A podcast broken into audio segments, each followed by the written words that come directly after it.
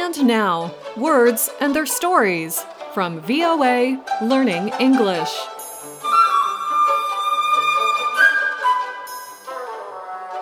On this program, we explore words and expressions in the English language. We give examples, notes on usage, and sometimes we use them in short stories.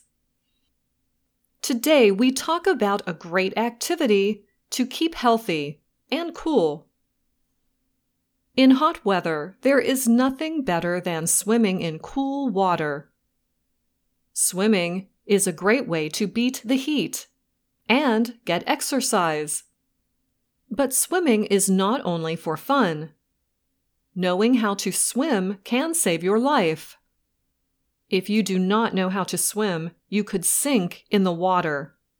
And it can happen fast. So today we talk about the idiom to sink or swim.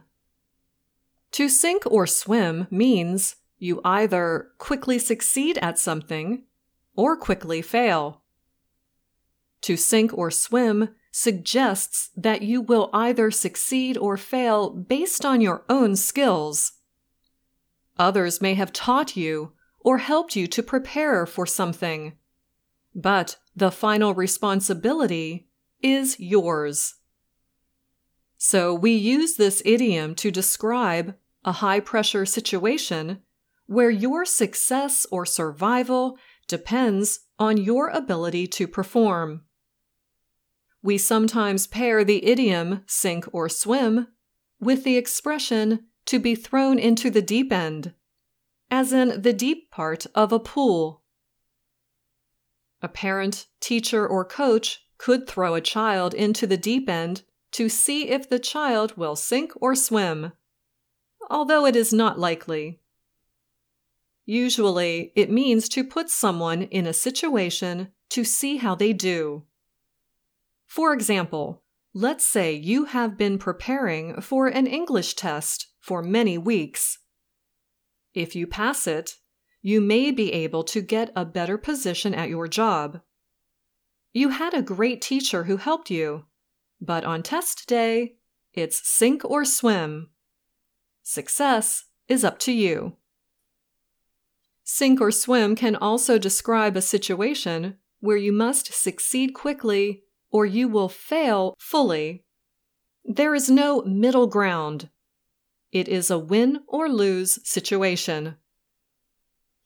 In these situations, we can also say, it's now or never.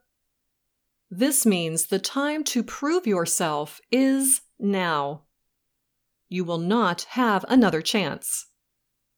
All your preparation has come to this moment, whatever that moment is. You need to rise to the occasion. Sink or swim situations can also be called make or break events. They can either make you better or they can break you.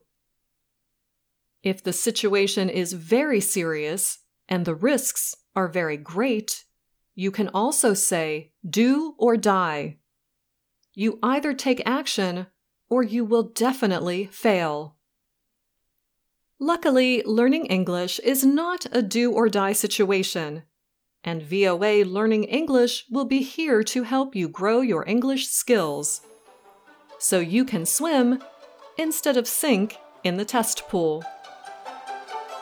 And that's all the time we have for this Words and Their Stories. Until next time, I'm Anna Matteo.